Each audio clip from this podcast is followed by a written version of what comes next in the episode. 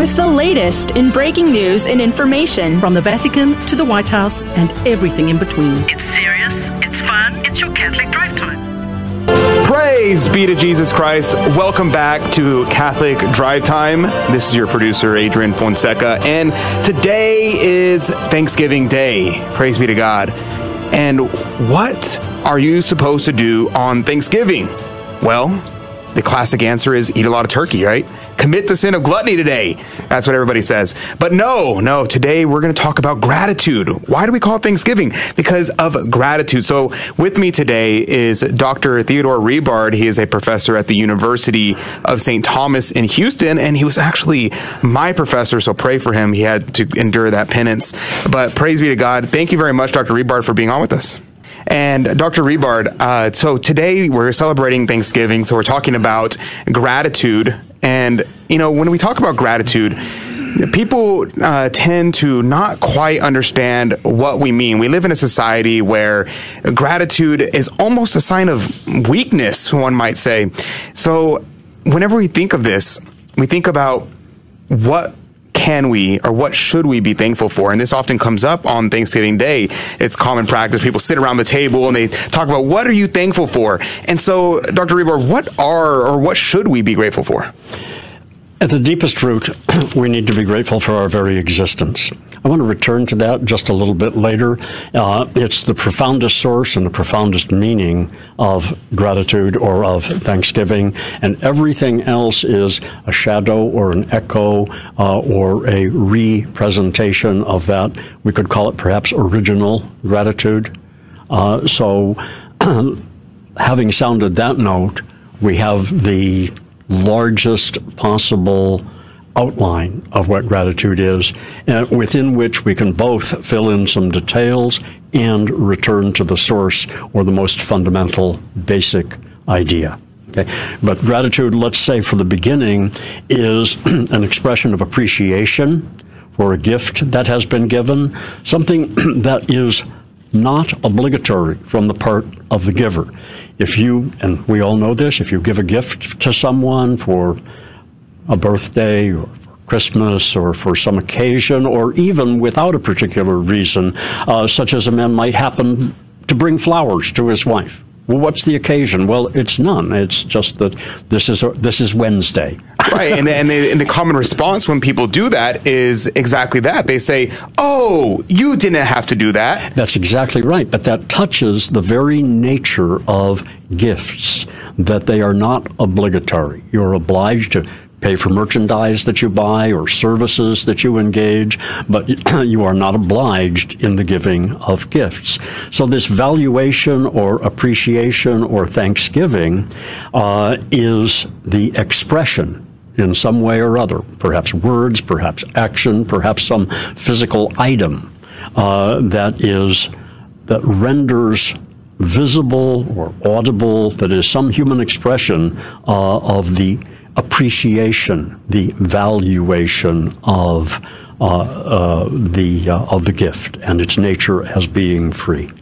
Absolutely, and you know the the first thing that we we should be thankful for, and you know we should be doing this every morning when we wake up. The first thing we should do is to think, give thanks to God, and that is the first thing that we should be thankful for is God and in Himself. And I thinking to myself, you know, what does Saint Thomas say? He says uh, to that whenever because God is so great and because we are so little.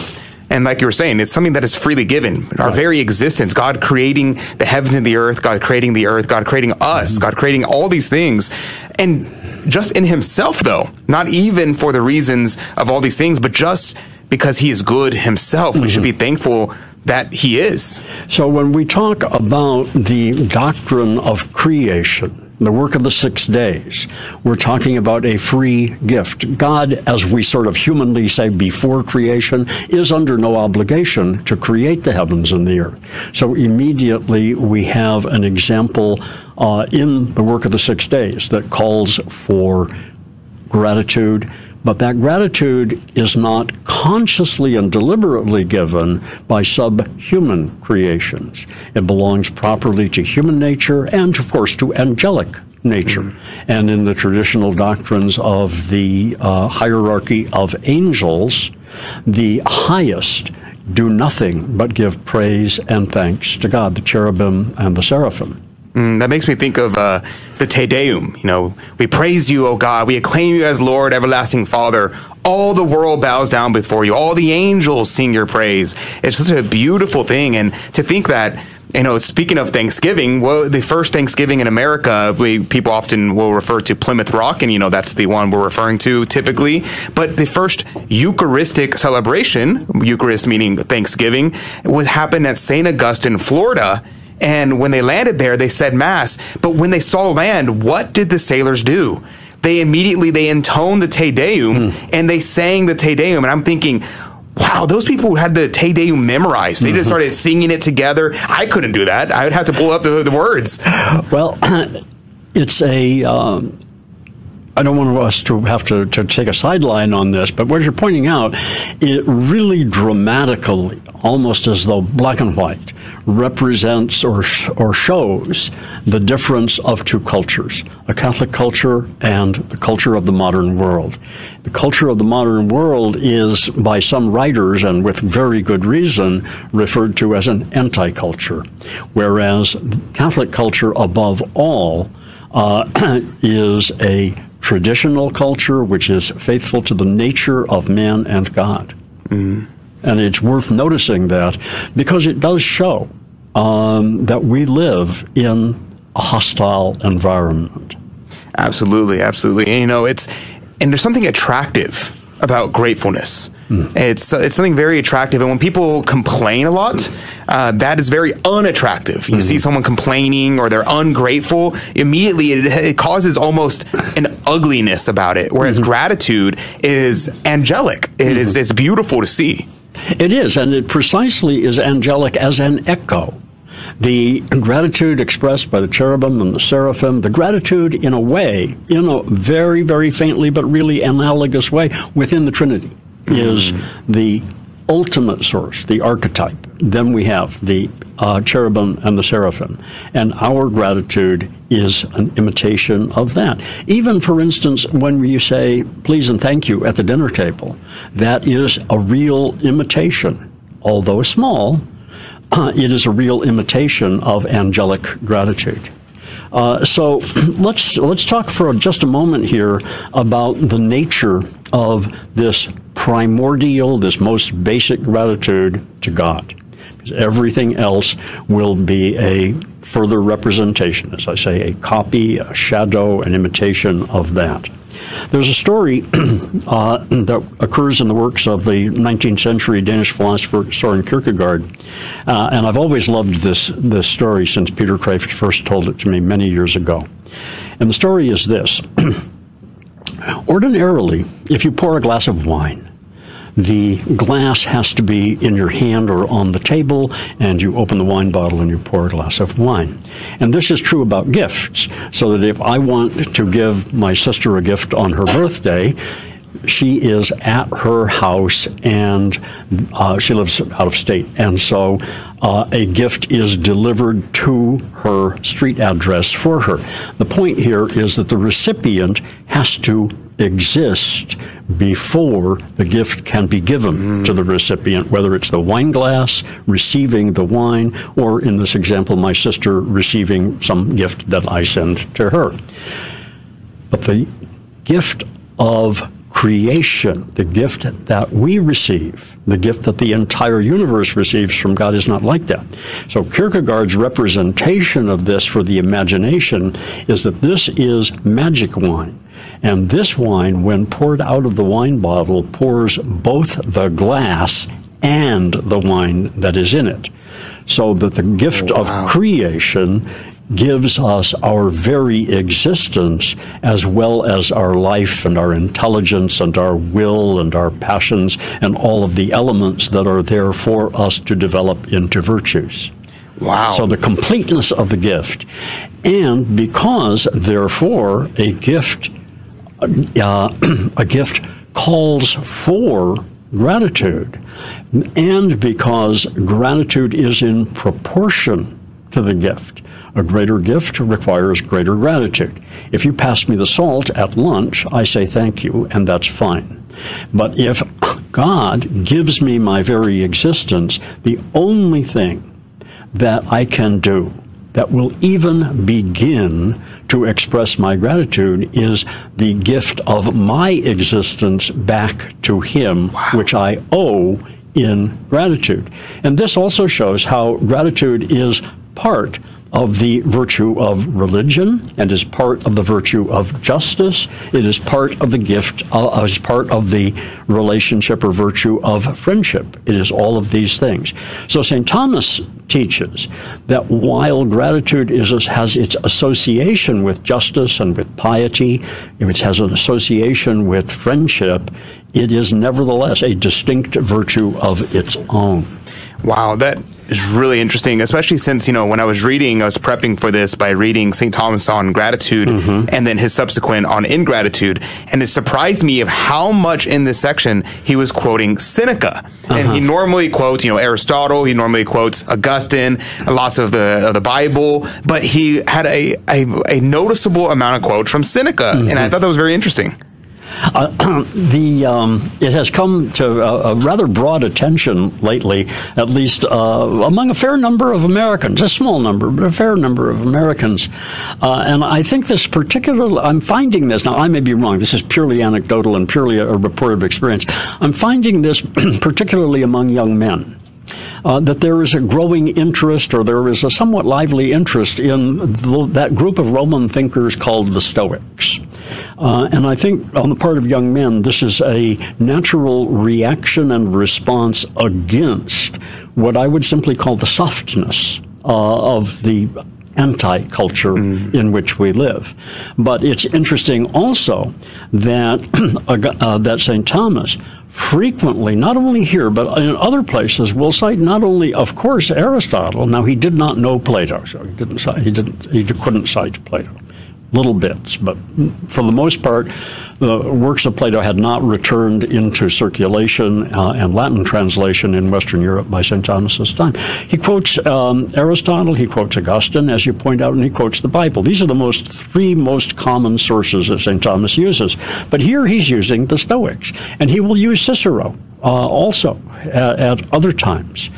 And so what we, what we might want to note here is that while gratitude is perfected in grace, it is also natural in man and his relationship to God.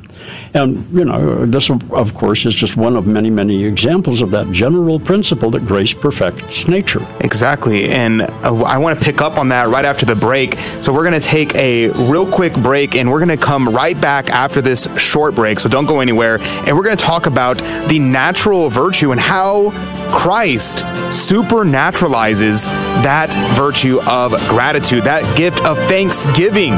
So stay tuned. Don't go anywhere. We'll be right back on Catholic Drive Time. And we're back. Praise be to Jesus Christ. And welcome back to Catholic Drive Time. This is your producer, Adrian Fonseca. And today is Thanksgiving Day. So give thanks to God. Give thanks to God for your family, for your friends, for that turkey in the oven right now. Mmm, I can't wait. So we have Dr. Theodore Rebard is in studio with us right now to talk about Thanksgiving and the gift of gratitude. Before the break, we were talking about how, you know, the, in the culture right now, it's a very odd thing that there's a lot of young men who are really taken with the Stoics. And St. Thomas, when talking about gratitude, keeps bringing up uh, the the Stoics, and you're like, okay, well that's kind of odd. Well, you think he'd be quoting the Bible, maybe he'd be quoting Saint Augustine, but why is he quoting the Stoics? And Dr. Rebard was saying how you know these this gift of gratitude is in fact a natural virtue. So we're going to talk about how it is a natural virtue and how does Christ and the gospel supernaturalize this virtue. Dr. Rebard?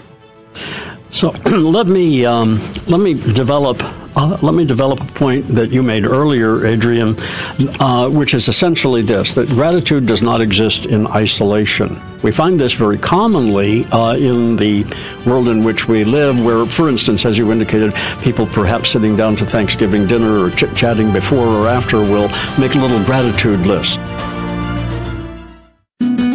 Donnie, what are the mysteries that we pray on the rosary? Glorious, luminous, joyful, And powerful. there you go. As parents, we're the primary educators of our Catholic faith to our children, and if you don't know your Catholic faith as well as you should, that's okay. Just tune in daily to the Guadalupe Radio Network by logging online to grnonline.com. The Guadalupe Radio Network. Listen, learn, love, and pass it on.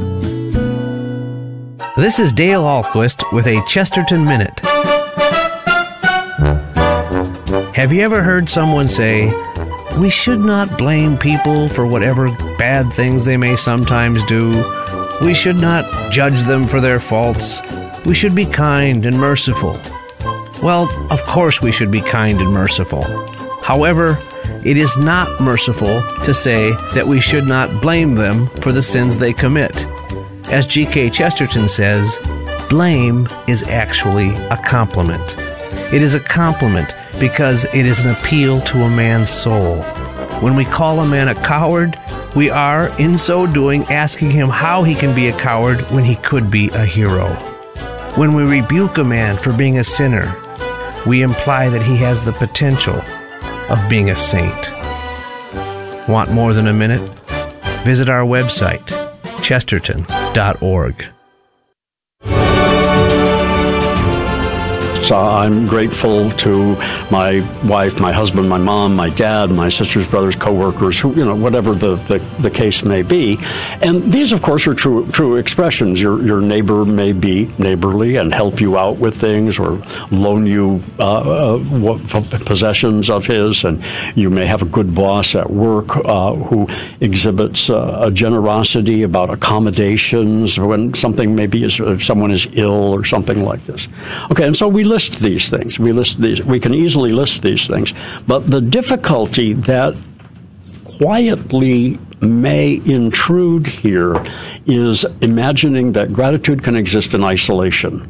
That I can sit down at the Thanksgiving dinner table and I can thank my mom, my dad for all they did for all those years, bringing, uh, raising my, my siblings and myself, and I can thank my uh, colleagues for their contributions to, to my work, uh, and on and on and on of this sort. But ultimately, and most profoundly, thanksgiving has to be owed to God. It's the primordial, it's the foundational example. So I would I would express this this way: uh, the reason that Thanksgiving cannot, with a T, capital T or a small t, cannot be reduced to a merely secular holiday, is that to think of gratitude in isolation I thank my neighbor for loaning me his lawnmower when mine didn't work. Uh, or uh, I am uh, uh, grateful for a reminder from a friend that, by the way, you have to go to the doctor today. Um, Gratitude cannot exist in that kind of isolation. It's not merely a secular holiday. Even in nature, it is already sacred because it ultimately is owed to God. To imagine that gratitude can be isolated from God, can be sealed off from God, is as though you could be grateful for the water that came out of the tap without acknowledging the reservoir. Mm. Uh, and that maybe gives us a place in a very, very ordinary example that does not refer to grace yet uh, about gratitude itself. And why, again, you know, going back to the texts of St. Thomas that you cited before the break, that St. Thomas can cite the pagan Romans in talking about gratitude. Yes, that's really interesting. You know, we we think about these things and how the virtue of religion. This is this shocks a lot of people. People when you bring this up, they are they're in disbelief. There's whenever people say, you know, the Ten Commandments, all of them, even the first three, can be known by all people. It's the law that's written on the hearts of all men. And so we are all bound to obey the first three commandments along with the following 7 mm-hmm. which are, you know, giving honor to God. Primarily, the first three commandments are related to that. And so this idea that there is a virtue of religion that everybody owes you, even if you're not Catholic, mm-hmm. even if you're a pagan heathen, you still are, are obligated to give God His glory. Whereas the virtue of, uh, of the the obligation to go to mass on Sunday mm-hmm. is not binding on people who are not baptized, mm-hmm. and so that's a that's a small distinction there. But people are flabbergasted when you say, yes, even the atheist mm-hmm. is obligated to give God his due because it is a virtue of religion. Another angle on this, which supplements and reinforces what you're saying, Adrian, is the way and how, where St. Thomas treats the virtue of religion. One might think, and I remember being I'm a high school kid and kind of thinking this, oh, well, I suppose, you know, if you went to St. Thomas, whom I had never read when I was in high school, uh, he would have a section that you could find, and, and virtue, or the virtue of religion would be named there, and he would talk about it. And that's kind of right, but it's not sufficiently right to, to get what he's doing. Religion, the virtue of religion is treated within the just the virtue of justice. And when you recognize that justice is a natural virtue, that, for example, I must repay a debt if I say borrowed money from someone, uh, that I am obliged to return things that I have borrowed in the condition in which they were lent to me. Uh, this is called the law of deposits, and it's just a natural, completely natural law. But within this is also uh, the virtue of religion, which is the return in the best proportion that I can offer, which is always inadequate, of gratitude to God. Absolutely. And in regards to that, you know, we so, talk. Excuse me. So gratitude suffuses all religious acts, Mm-hmm. whether that be, uh, uh, well, let's, let's start with the ultimate one, whether that be at Mass Mm. or whether that be in other places and times in your life. Absolutely, and and talking about mass for just a second, and we'll go backwards.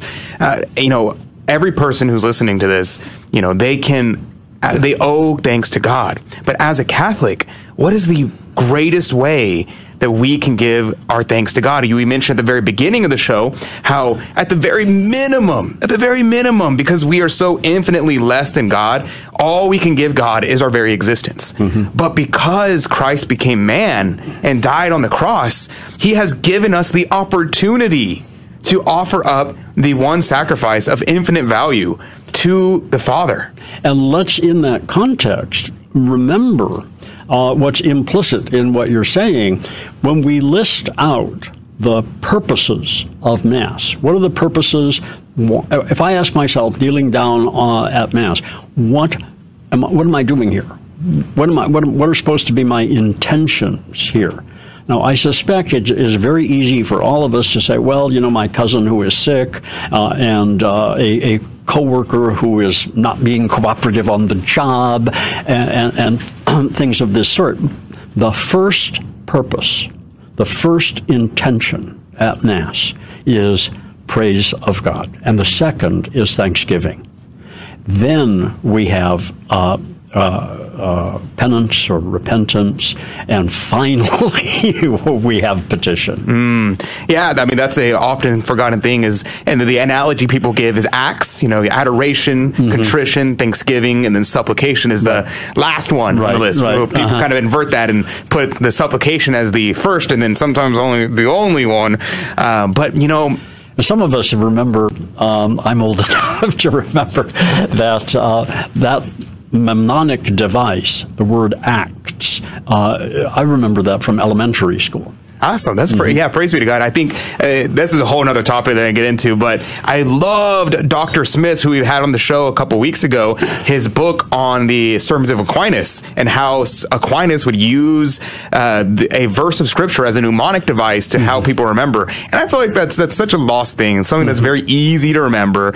But you know, speaking of of this idea of that we should give gratitude to people for things like that that they give us, even on the natural level. Mm-hmm. Uh, people, our friends, our family, they do something for us, and that St. Thomas says that ingratitude is actually a sin. Mm-hmm. And I was like, I was blown away by this when I was reading this. I was like, oh my goodness, how many people commit the sin of ingratitude mm-hmm. because they reckon they they have this gift that's given to them and they don't respond to it. You know, here's another feature of, um, I use this expression, the anti culture in which we live. Many Catholics today live in uh, a survival culture. Now, what I mean by that is that we don't live in this anti culture. Our own culture is something more ancient, something truer.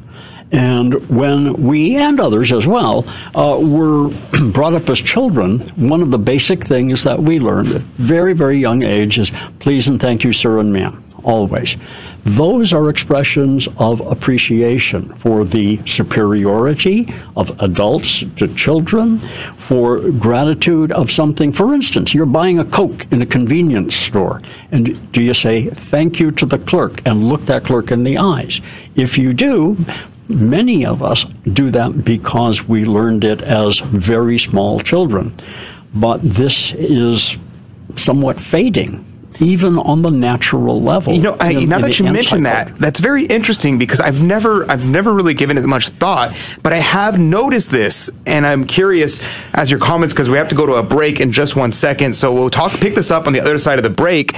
But you know what, what we're going to talk about is this idea that have you ever noticed someone in your family, maybe just walking about, you hear someone say something like, "Oh." I don't need to say thank you. They're giving me what I paid for. I paid for that, so I don't need to say thank you. Uh, or these kind of ideas are coming up all over the place. This the spirit of ingratitude. So we're going to talk about the spirit of ingratitude on the other side of this break. So don't go anywhere and don't worry. We're going to give you the cure. So stay around. We'll be right back after this short break. Praise be to Jesus Christ. This is your producer Adrian Fonseca, and today we're talking about gratitude. We're talking about ingratitude. Why? Because it's Thanksgiving. What else can we talk about today, right? So let's give God some thanks today. Stick your head out the window and say, Thank you, God. And then maybe, if you can, make it to Holy Mass today. Because what greater good could you give to people than to head over to Holy Mass and offer the Mass in thanksgiving to God? Don't ask Him for anything today. Don't ask for nothing. Don't ask for anything. Just say, thank you, God, and give God some praise today. And uh, before the break, we had Dr. Rebard was talking about ingratitude and the, the, how we have created a spirit of ingratitude in our culture. So I want to go back to that topic, and I'm just thinking about the fact that the story of the lepers, whenever our Lord came through and he cured 10 lepers. Now imagine, imagine if you were stuck with some horrific disease and you're hanging out and you're at the hospital, you have all of your buddies who are in the same ward as you, and you all have the same sickness. You're all dying of cancer. And this man comes over and he blesses you, and all of y'all are cured, and he sends y'all away and what happens? Only one of the lepers came back to our Lord to thank him. That is astonishing. One, because of the gratitude of the one leper. But what's more astonishing is the ingratitude of the nine. Uh, Dr. Rebard, what are your thoughts on this passage? Well, what's happening, what, one of the things, one of the things that's happening, and we have mentioned that, that uh, gratitude is a virtue and it has acts of itself, of course, uh, as every virtue has acts, so that there's a virtue of justice, and when I pay my electric bill, pedestrian as that is, that's an act of justice. So also just gratitude has its acts as well as being something that is of or in or about my very character. To be ungrateful is then to be self destructive. Gratitude is something about ourselves in our characters that we can, like other natural virtues, build up, as well as supernaturally be assisted in that growth through prayer and the sacraments. But in any event, to be ungrateful is to reject something that is naturally proper to or belonging to who you are as a human being, and it is a self destructive act. Uh, very, very, uh, I suppose, very famously, C.S. Lewis, in a wonderful book called The Great Divorce, represents those in hell as being shadowy, ghost like, uh, gray, almost transparent diminutions of the human beings that they were before death. And it is moving in that infernal direction that we move, that we change, become less through acts of ingratitude. Wow. You know, what you're, that, that description of C.S. Lewis's Great Divorce and the people there, it really reminds me of Our Lady as the inverse of that. Hello, this is Steve Gleason with your one minute tool for Catholic evangelism. Here's the question for your non Catholic friend. In your view, was the Virgin Mary simply an obedient woman who willingly gave biological and maternal matter to Jesus and therefore has been given undue adoration? So here's your three best friendship tools for Catholic evangelism. Number one, the Bible. The Virgin Mary is in the first book of the Bible, the last book of the Bible, all through the Gospels, and close to 15 other typologies throughout Scripture. Secondly, the Ark of the Covenant. It was the most revered object in the history of the children of Israel. Israel. That ark carried the presence of God. Well, goodness, the Virgin Mary did not just carry the presence of God, she carried God Himself. Thirdly, something to think on. If God is a father, He is, and we are known as His children, we are, and the body of Christ are called brothers and sisters, they are, wouldn't God provide a mother for His church? He did. So here's an idea. Ask a wartime veteran who soldiers cry out for in a moment of fear. That's right, their mother. Mother Mary, pray for us. I don't know why I turned on my radio because I've kept my radio off for years. And once I turned it on, I was absolutely hooked. I love the shows with a Catholic apologist. I love the shows with the sort of day to day psychologist, Greg and Lisa Popcak. I love hearing not just of other people's problems who call in, but I love getting the Catholic take on how to deal with day to day reality. The Guadalupe Radio Network, radio for your soul.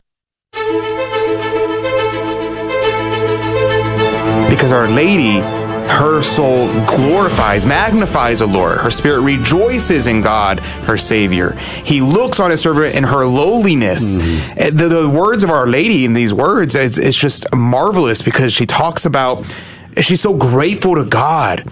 And St. Thomas in his, in his uh, treatise, he, he says, uh, who should be more grateful? the person who has was a horrific sinner and is brought into salvation, or the person who never sinned.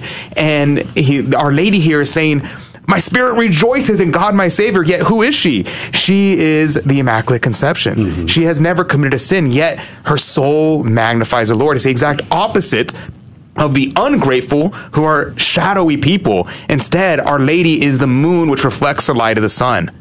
Let's also remember, and I. I wish I could recall uh, who said this and where I where I read it to give due uh, credit. But in any event, you know, we pray frequently to our Blessed Mother. The Rosary is our best example. Uh, we have the Litany of Our Lady of Loretto, and we have all of those wonderful, wonderful titles. Uh, the one that is uh, that I want to identify here for just a moment is um, Queen of Heaven. Okay? Regina Caeli in the Latin uh, form of that of that litany. When we pray to Our Lady, we are praying her, praying to her for her intercession. Now, the remark that I read just a few months ago was bear in mind that when we pray to our Blessed Mother to pray for our intentions, she offers to our Lord not merely a supplication such as we would offer, but the command of a queen. Mm. And we recall, of course, in the Old Testament, queenship is the queen is not the spouse of the king, but the mother of the king.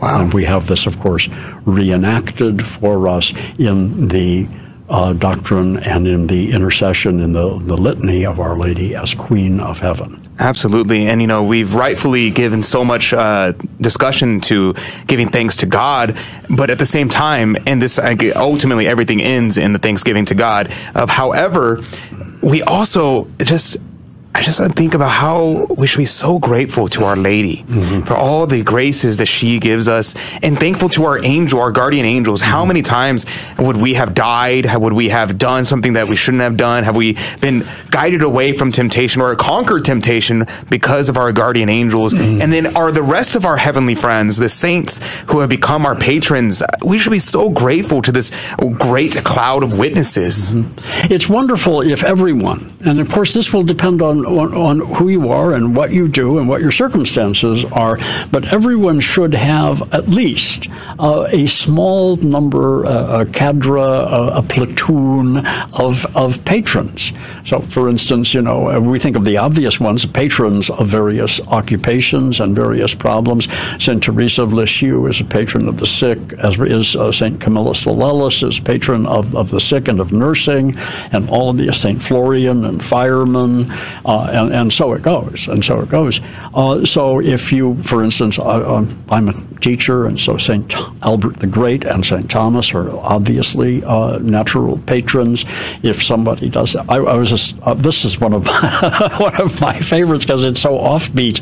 Uh, but I had a friend in high school whose dad worked for Budweiser as a brewer and St. Augustine of Hippo, the great St. Augustine, is the patron saint of brewers. Really? I didn't know that.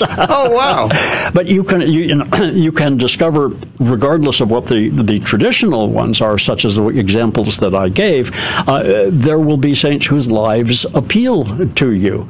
Uh, I think, for example, uh, some of the martyrs, and in our time, I mean, this is highly appropriate. You know, we've said that we live in an anti-culture, and uh, metaphorically, I, I want to make this remark that if we think of the ship of the church, the bark of the church, sailing in toxic waters today in the 21st century, one aspect of this metaphor uh, and this traditional language it's important to remember is ships don't sink because of the water around them. They, ship, mm-hmm. they sink because of the water around them that they take on through leaks. Uh, but in any case, if we wish to uh, prosecute our lives uh, uh effectively in grace, then we need to gather uh, a number of patrons. And this brings me back to the example that I wanted to use, which is St. Maximilian Pro. St. Maximilian Pro. Maximilian Pro or Kolbe? Kolbe as okay. well, but I, I happen to like Miguel Pro. Miguel Pro. Okay, I'm okay. sorry. Yes, right. St. Miguel Pro. And and why? Well, because in the Cristero Wars, which are not quite 100 years old. Mm-hmm. Okay, uh, in the Cristero Wars, um, uh, Miguel Pro was a martyr under an anti-clerical regime begun with, as, as everybody knows, you know, um, uh, uh, Calles. Uh, Plinio Calles, and then the PRI was founded after his presidency, but it's this very, very anti-clerical regime that governed Mexico for three generations. Uh, well, okay, so Maximilian Pro does not take on water from the anti-culture around him, and it costs him his life. St. Thomas More is mm-hmm. yet another great example of this, and St. Thomas More reminds us also of this general principle that I'm illustrating through a metaphor about ships and water, in, in his having said, There is no world so evil that a good man cannot live in it. Wow. And when a martyr tells you that, it should stick in your ears. no, but that is that is a great point and an excellent transition into talking about being thankful for our crosses mm-hmm. because you know you would think okay i'm thankful because god has blessed me with so many gifts like my wealth my health my family my friends but do we ever stop and think thank you god for my crosses. Mm-hmm. Thank you, God, for letting me suffer. And that is when you read the lives of the martyrs, of the victim souls, which is even, honestly, I think worse than some of the, the lives of some of the martyrs. Uh, they are amazing to see and to think these saints were grateful to suffer. One of the best examples of this, uh, among many, many, is St. John of the Cross. St. John of the Cross, it, it, it, it's hard even to imagine. St. John of the Cross, of course, was a Carmelite, and he was a Carmelite at the time, along with St. Teresa of Avila, uh, who was engaged in the reform of the Carmelite order. And we have a, an order that we call the Discalced Carmelites. Those are the ancient Carmelites, and their patrons would include St. John of the Cross and St. Teresa of Avila. But John was imprisoned in roughly a, I believe it was a six by eight or six by ten cell by his own confreres. And it was then, it was in that, it isn't even what we would think of as a prison cell, that he began to compose his uh, his great canticle of uh, canticle of love. Mm, wow, yeah, the, the the lives of the martyrs and seeing the joy they have to be able to suffer for Christ and and, and looking at Christ that he was willing to take on the suffering. Mm-hmm. He was willing to do this out of love for us. And then the amazing thing is you know, we our suffering is so utterly and completely meaningless without Christ. This is this is the power of Christ's person and redemptive act, that it not only gives meaning and value to our ordinary lives, but it transforms, it transfigures even pain and suffering into meaningful moments in our lives. Amen. Amen. And we have to go to a quick break. Praise be to Jesus Christ. Welcome back to Catholic Drive Time. This is your producer, Adrian Fonseca, and today is Thanksgiving Day. So praise be to God. Give God some thanks today. How are you celebrating Thanksgiving Day? I'm sure you're having a, a nice turkey, maybe some bread, some mashed potatoes. What, what's your favorite? What's your favorite dish on Thanksgiving? I'm curious. Let me know. And you know, today we often just you know focus on the aspect of Thanksgiving of you know thanking our family, thanking our friends. We're thankful for all these things, and we talked a lot in the last hour about a lot of the things that we can and should be grateful for. But one thing that the natural world cannot be grateful for. They are un- incapable of it. Is the crosses that we bear. And as Christians, as Catholics, we give God such thanks for giving us his crosses. Why? Because St. Paul articulates it perfectly when he says uh, that we complete what is lacking in Christ's suffering. And you're like, oh my goodness, how could you say that? Uh, but St. Paul said it. It's in the Bible. I complete what is lacking in Christ's suffering. How do we do this? Because God has given us such a great gift as to participate in the suffering of Christ. And so that is something that we can be grateful for. We have with us Dr. Theodore Rebard. He is a professor at the University of St. Thomas in Houston, and he was also my professor while I was at the University of St. Thomas. And we have him on today talking about gratitude, talking about ingratitude. And, you know, one thing that I notice all the time, and maybe you know somebody like this, maybe you are someone like this, and I have to confess, like, that's kind of me. And that's what we call a complainer. I know when I was growing up, my dad would turn to me and be like, don't stop complaining so much. And uh, all the time he'd say that. And I gotta admit, he kind of says it to me still a little bit now that I'm an adult. And yet, that is so, I'm grateful that my dad would tell me this because being a complainer, complaining about things, especially the sufferings, the crosses we bear, that is not good. Hello, this is Steve Gleason with your one minute tool for Catholic evangelism. Here's the question for your non Catholic friend. Your church most likely has a praise and worship time. Would you be surprised to know that the songs you sing might have nothing to do with worship? So here's your three best friendship tools for Catholic evangelism. Number one, history. Praise and worship was not a term used until the mid 60s when the Jesus people music started becoming more complex and contemporary. By the late 70s, praise and worship had become an entire entity of its own. Secondly, what is worship? It's a sacrifice. It's not singing a soft, flowy song with hands raised. The New Testament writers understood that worship was a sacrifice, that it occurred on an altar, which was and is known as a place of slaughter. Thirdly, the altar is for you. Jesus, in the holy sacrifices of the Mass, invites you to participate in his timeless sacrifice of love that truly occurs on the altar. No nightclub effects, no entertainment, no pumped up emotion. Oh, and please don't register for the next Praise and Worship Global Seminar. Why? Because you can't teach praise and it won't include worship. Yikes.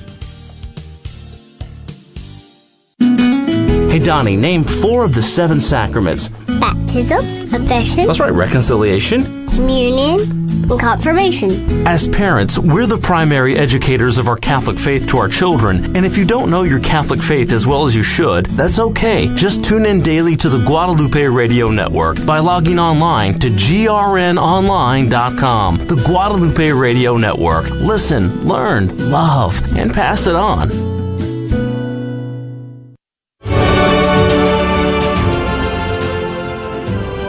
Instead, we should do what my mom would always say and offer it up. And that's such a great little, little piffy little remark that used to drive me nuts when I was a kid. It's like, oh, I don't want to offer it up. But instead, we should not be complainers, but be grateful for the crosses we bear. Dr. Rebard?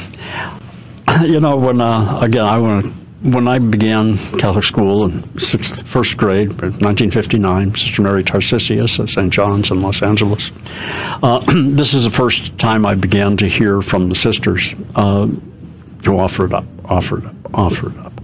Um, and it was a punctuating theme uh, all the way through. I remember Sister Maria Immaculata in sixth grade, uh, Sister Mary Eucharia in seventh grade, Sister Columkill in eighth grade, and others along the line, always, always saying this.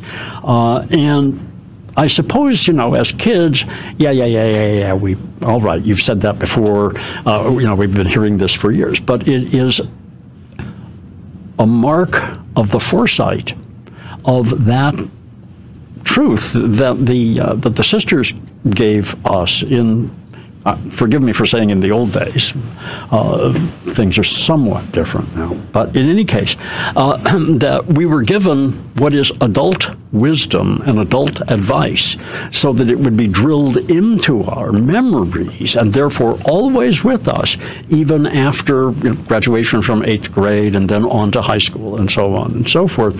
And those lessons uh, are also objects, objects of gratitude that we, that we should have. Um, if I don't if I don't let you I'll let you take a little bit of uh, harnessing and if I don't let you, if I fail to let you Adrian harness this conversation I will go on and on and on about how great Catholic school was in the Baltimore Catechism and the wonderful wonderful sisters who uh, made uh, who, who, just Dr. made Rebard, so would much you say of my that you're time. grateful for that? I would say that I am very grateful for that and all the sisters that I named and many many more. Amen, Uh, amen. But you know, Dr. Rebard, as you know, we we all go through suffering in our lives, and that is like probably the biggest.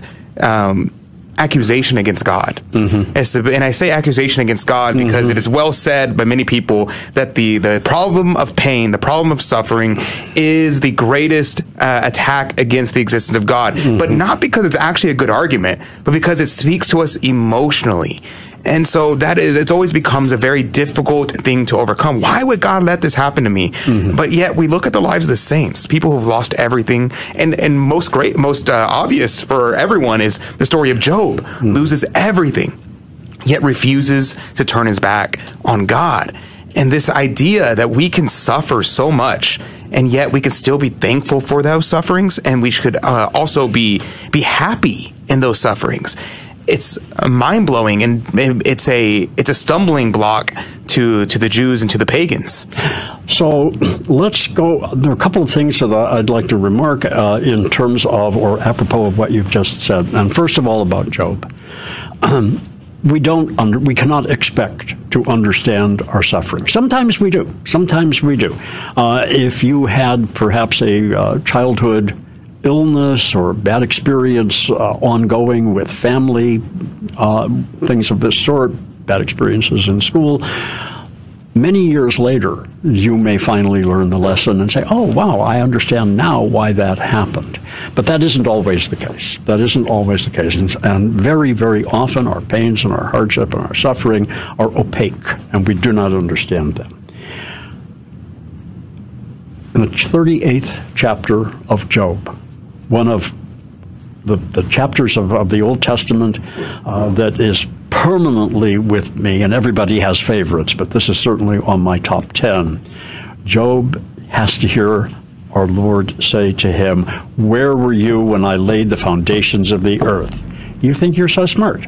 You think there, because there is something you can't figure out, that therefore it is unintelligible. This is exactly akin to what we see very often with children uh, who perhaps can't do a certain task, uh, maybe putting together uh, a very complicated jigsaw puzzle, and then simply declaring, This is impossible. Well, it's impossible for the child at, say, five years old to do the crossword puzzle, I mean, the uh, jigsaw puzzle of a thousand pieces that are designed for much older kids or even for adults. Um, but that's exactly a hint of the relationship of the finite human intellect and the infinite intelligence of God.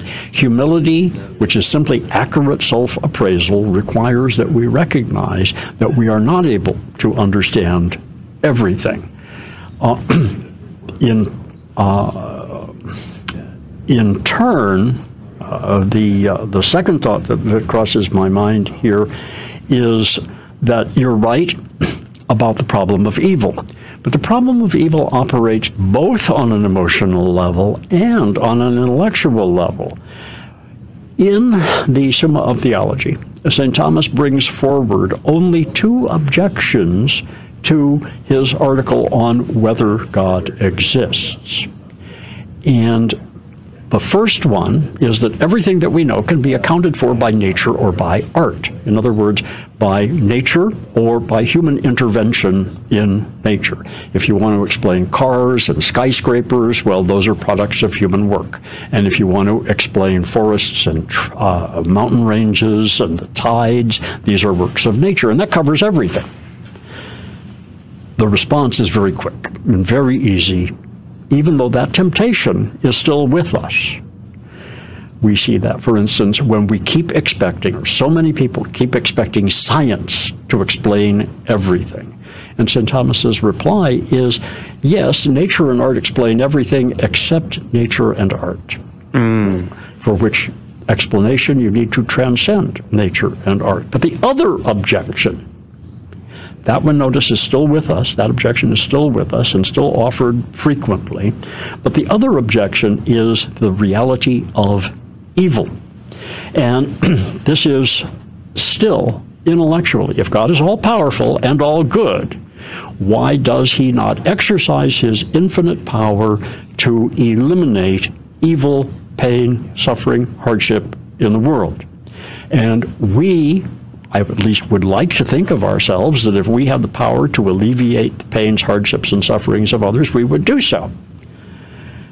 I think the, the best one sentence answer is in C.S. Lewis, who says that good must mean something very different to God from what it means to us good in technical language is what's called an analogous term. It means different things when you apply it in different ways. We get a taste of this when we say that a mother's love for her children is good, but we also say, for instance, that um, a, a certain glass of wine is good. Well, each is good, but in different ways. The difference between God's idea of good must be infinitely transcendent beyond our idea of good. And then in this context, Lewis offers wonderfully illustrative images. Think about these two things. When an artist wants to perfect a work of art, imagine a sculptor or a poet. The sculptor has to chip away with chisel and hammer at the stone. And if the stone were alive, it would complain of being hurt. Uh, a poet must erase words, change words, maybe cast out an entire part of a poem because it isn't yet right. Mm-hmm. Okay, so we can imagine all the great poets from Homer uh, to uh, uh, Gerard Manley Hopkins, great Catholic poet of the late 19th century, doing this, slaving over what? Inflicting excisions, incisions corrections into their work. The other example, one of the other examples that Lewis uses, and I want to name all three of these. Uh, one of the other examples that Lewis uses is training a puppy dog. Now, everybody who has ever owned a dog or who owns a dog knows that there is something really remarkable about dogs. They seem to be the only animals, even including horses, that have a natural affinity for us. Dogs seem to be in a canine way, happier when they are with human beings. Uh, but they have to be trained to that. And training a puppy is a big job. Uh, and it involves inflicting some pain on the puppy. Maybe that's the uh, the crate that it has to stay in. Maybe that's the rolled up newspaper. Maybe that's the yelled commands. Maybe it's pushing the hindquarters down so that the dog can learn to sit on command and so on. But when this happens, they are better companions for us. And the last example that Lewis uses is the raising of children. How many times do we all remember as children that we needed to be corrected and punished? Because what? Our parents, if we had good parents, our parents wanted the best for us. They wanted us to be strong, capable adults. But you, that cannot be done in practice, and every parent knows this, and everybody who remembers his own childhood knows this.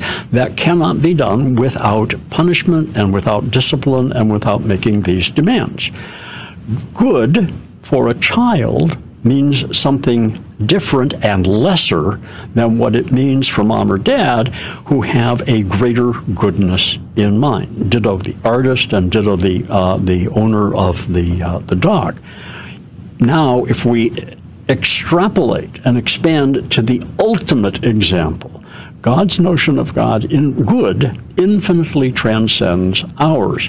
So to say that if God were good, he would do exactly what I would do in this circumstance doesn't hold any water because the term doesn't mean the same thing. Right. So it's like saying the child saying, "Why does my mom punish me?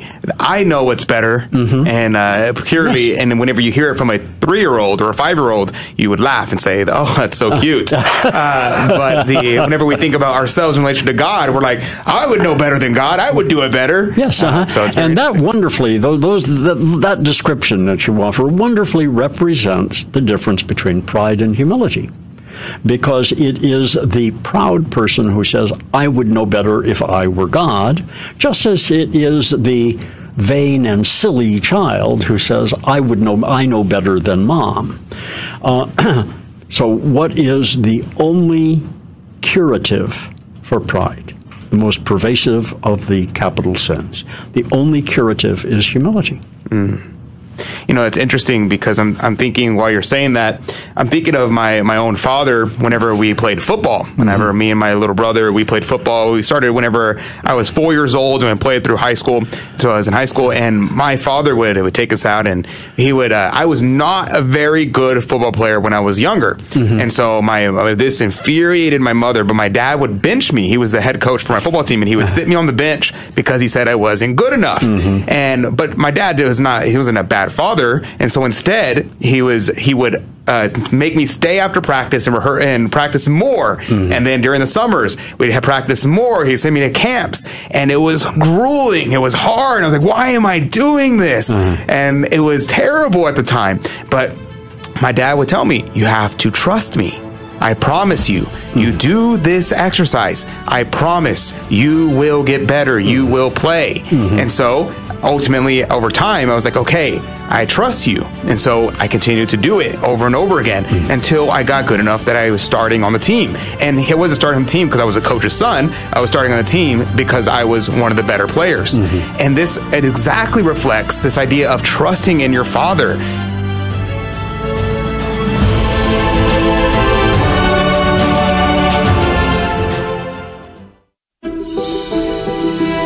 So many of us carry such heavy burdens. She's having a relationship with George. It's disgusting. It's dis- deep within. We struggle because sin separates us from God. But thanks to the grace of confession, God compassionately listens, forgives, and sets us free.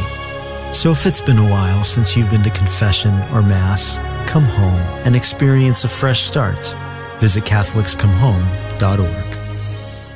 Hello, this is Steve Gleason with your one minute tool for Catholic evangelism. Here's the question for your non Catholic friend Who did God use to get John the Baptist filled with the Holy Spirit? Well, here's your three best friendship tools for Catholic evangelism. Here's your choices. Could it have been Simeon or St. Joseph or maybe an unknown prophet? Maybe Jesus? Who was it? Your answer in a moment. Secondly, so what methods do we see in the New Testament for Christians receiving the Holy Spirit? Well, it was usually through the laying on of hands. Peter and John laid hands on those in Samaria. St. Paul laid hands on those believers in Ephesus. Prior to that, that, we see Jesus merely breathing on the apostles. So here's your answer a greeting. Yes, a greeting. You see, after Gabriel's powerful annunciation to the Virgin Mary, a simple, profound greeting from Mary to Elizabeth caused John the Baptist to be filled with the Holy Spirit. And as a result, he leaped in her womb. Now, to all my daring Pentecostal church friends, no matter how much you pray in tongues over someone, this method won't work. Why? Because it's not a method. It was the divine team of the Blessed Trinity, Gabriel, Mary, and Elizabeth, and that, my friend, will not happen again.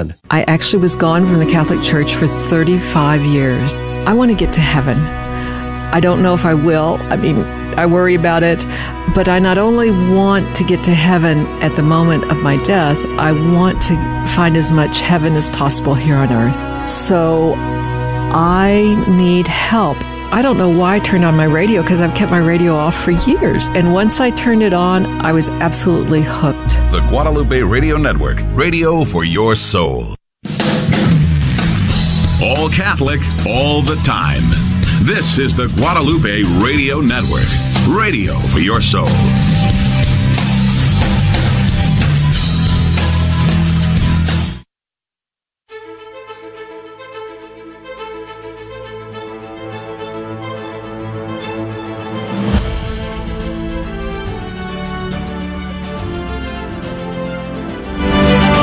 Is exactly what reflects the saints and their disposition towards God, the trustful surrender to divine providence. Mm-hmm. So I'm thinking of Maximilian Kolbe when he was going off to Auschwitz. He thanked God for going to Auschwitz. Mm-hmm. His and all his brothers were being marched off to the death camps, and his response isn't, "God, why would you do this?" It's not, "Oh, this is terrible." Instead, he trusted God and thanked Him for going into what he called the new mission field, and that was mind-boggling to to people to, to think that someone could react that way. Mm-hmm.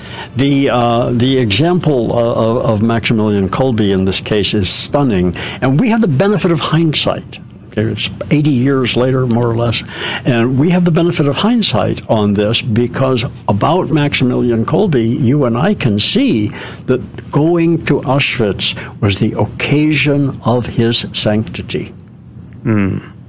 And the salvation of uh, the soul of that of those the person he saved because he ended up becoming Catholic Mm-hmm. and he ended up traveling the world preaching in gratitude to, to Maximilian Kolbe. He started preaching all over the world Mm-hmm. about the greatness of Maximilian Kolbe, and I believe he was actually in the, at the Vatican whenever he was canonized. And so that action of gratitude, of recognizing that these these things, and we can look at the lives of the saints, and you know, and, and now I'm just I'm thinking out loud now, the lives of the saints give us the perfect opportunity to say, you know, I may not be able to trust God in my own circumstances, but if I look back and read the lives of saints and look at their suffering, look at their pain, look at the awful things they went through, saints who were who were silenced for decades and decades, saints who were tortured and killed, and then you see the results of their suffering. Mm-hmm. You see the the blood of the martyrs being the seed of the church. Mm-hmm. You see the the mass conversions happening, and from what seemingly at the time Joan of Arc, Joan of Arc being excommunicated, Arc. being burned at the stake, and you may, and, and the world might say, well, that's the end of Joan of Arc.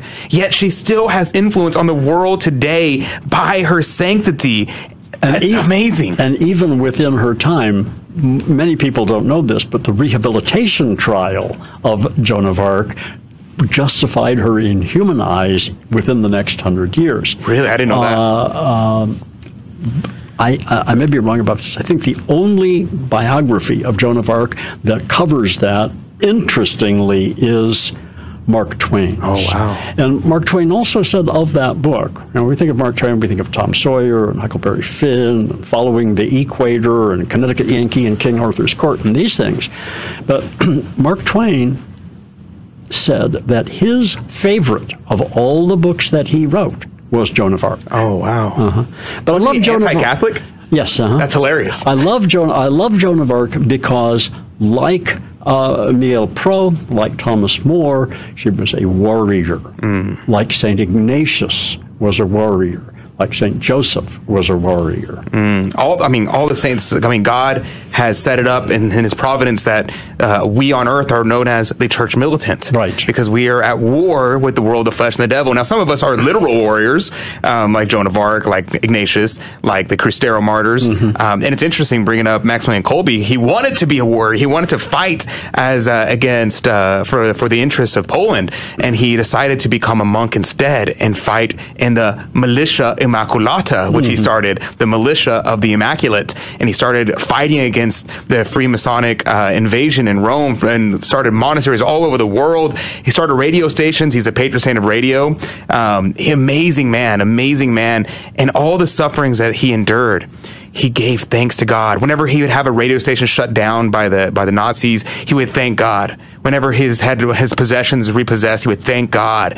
And it's like if that happened to me, I don't think I could do it. I would I would be like, God, why? I was doing good work. Uh-huh. I was doing things for you. And yet these things are taken from me, and I would react in such a horrible manner. You know, we, we, we readily identify, don't we, with that famous, and I don't know whether it's true or not, but that, that, that famous um, uh, story about um, uh, Teresa of Avila, who is she's traveling somewhere to one of the one of the convents or something like this during the uh, uh, Carmelite reform, and she, the story goes that she falls in the water of a muddy creek, and her prayer is, Lord.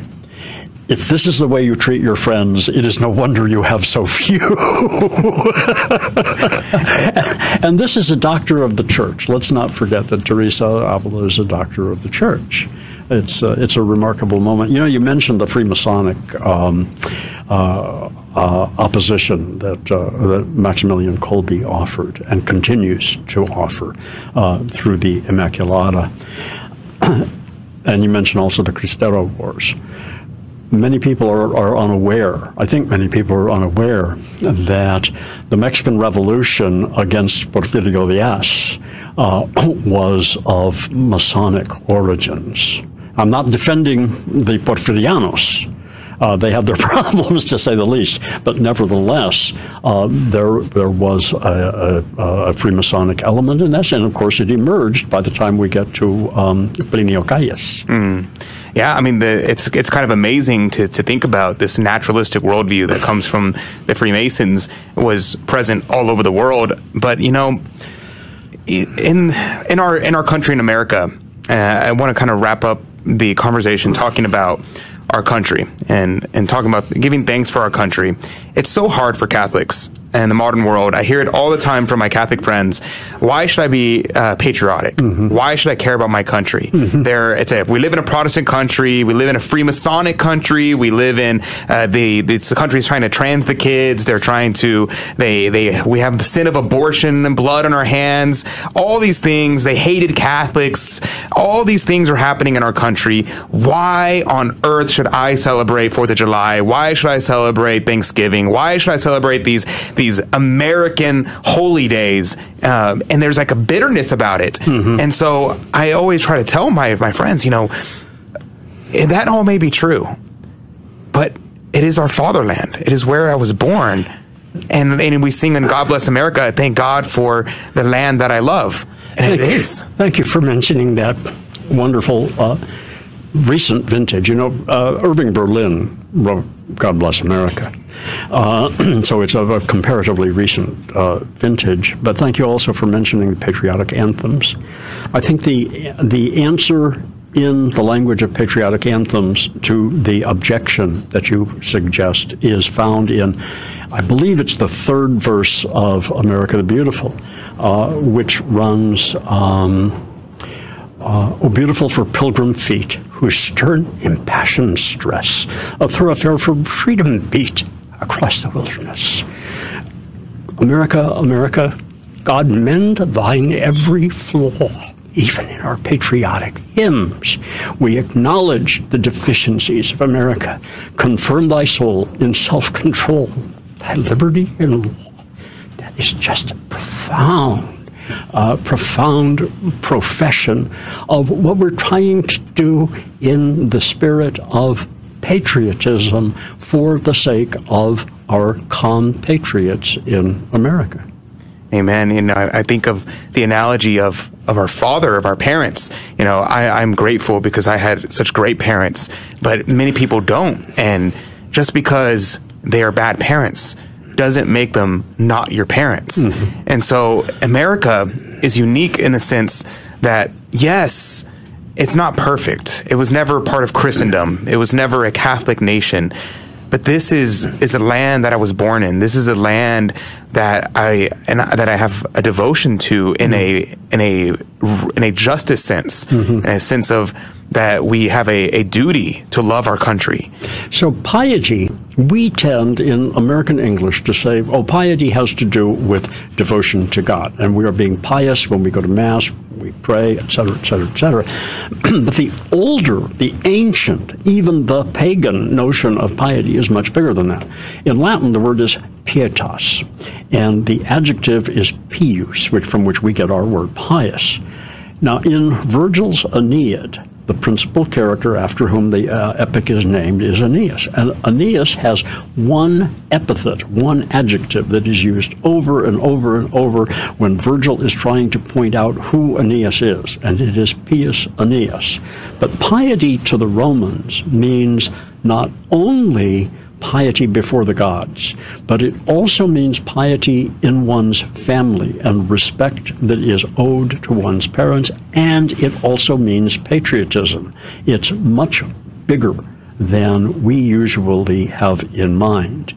Uh, so there is a tremendous assist or assistance that can be given to our conception of patriotism when we see how in the pagans. It was a much bigger concept and it was part of the same virtue by which loyalty and love are expressed on all these levels. And, you know, it's interesting too because we think about the word love mm-hmm. and we. Uh, very, very famously abuse the word love like no other word in the English language. I love pizza. I love my mom. I love this, uh, the weather, all mm-hmm. these things. You love everything. Everything is love. Love is love. It's very, a very abused language. Well, that statement is false. Mm. Love is not love for the reasons that you give.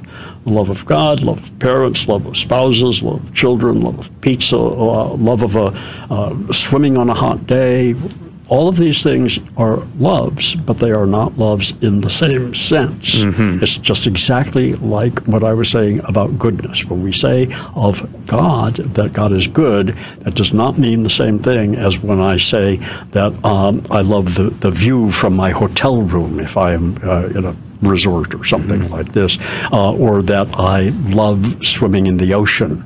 Uh, because it's fun. Mm-hmm. Uh, and similarly, the love of God is not the same meaning of love as spousal love, as paternal or maternal love, the love that we have for pets and animals. Many people do indeed, and they mean something by it, that they love animals, but it is a different meaning. And so there has been an abuse of this subtlety, an abuse of meaning, an abuse of language when people simply say love is love, mm-hmm. and it is almost always used to justify perversion. Absolutely. And the interesting thing to me is that love, when we talk about it rightly, it really means to will the good of another. Yes. And when we say that we will the good of another, we mean for the sake of that other, not for anything that it does for me, mm-hmm. but for the sake of that individual. And when we say we, we love our country, when we have a piety for our country, mm-hmm. we can rightly say, I love my country. And even if my country is not good, even if my country does things that are, that are wrong, it is out of love for my country that I seek to the good of my country. I seek to have abortion abolished in my country. I seek that Christ be be uh, honored and loved by my country. I seek that all Americans come to know the love of our Savior. Be- why? It's not because I hate my country. It's not because I think our country is disgusting. In fact, it's the exact opposite. It's because I'm thankful it's because I'm grateful for my country. And that is the motive behind that line in the, the verse of uh, God bless I'm sorry, of America the Beautiful. God mend thine every flaw. There are all of these flaws that you enumerate, and they are horrendous flaws. But to want flaws to be rectified, to be cured, to want the patient to return to health is an act of love. Amen. Dr. Rebard, that is just about concluding our time. I want to leave you with your with your last uh, what comments about gratitude, Thanksgiving. So whatever it is that you want to uh, to touch on before we uh, finish up, uh, Dr. Rebard, Thanksgiving, gratitude, thankfulness for our country, this holiday of Thanksgiving. What is it that I did not ask or bring up that you think that we really should have touched? Uh, I have uh, some notes that I prepared and some notes that I uh, to which I added while we were chatting, and I think that we have just about covered everything, everything that I've got jotted down. Amen. So Amen. this is this is fine where we are. Praise be to God. All righty. Well, thank you very much, everybody, for listening. God bless you. God love you. On this great day of Thanksgiving, we have to build a sacral society. And how do we build a sacral society? It is by not ceding the ground to the culture. Don't let the culture have these holidays. Instead of letting the culture have these holidays, how about we sacralize the holiday. Why don't we turn this into a Christian holiday, a Catholic holiday? So, yes, go eat your turkey. Yes, go eat those mashed potatoes. Enjoy your pumpkin pie. Get, sit around the table and give thanks for all the things that are good for you. But also, try to make it to Mass. Try to give some thanks to God today and bring that up at the dinner table. Hey, you may talk about football, you may talk about some other things as well, but bring up your thankfulness for God, for country, for family, but ultimately and primarily give thanks that God created you, that He saved you. He has given us such a wonderful Savior.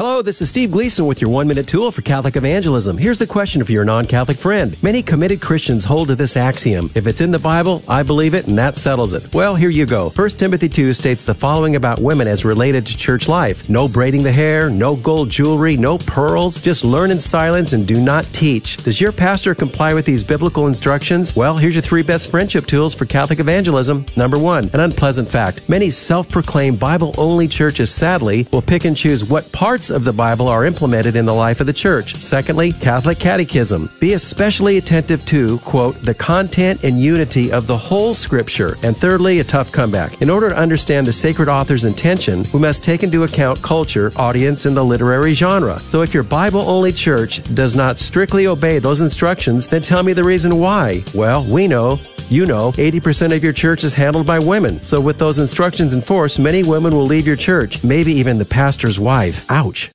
I didn't take my faith seriously, uh, which which probably means I, I never really got it to begin with. No, I didn't want to give up sin. I mean, the reason we sin is because sin is fun, but it's it's self love sin. But it's amazing with God's grace how easy trying to not sin it really is. If you've been away from the Catholic Church for whatever reason, we invite you to take another look. Visit CatholicsComeHome.org today.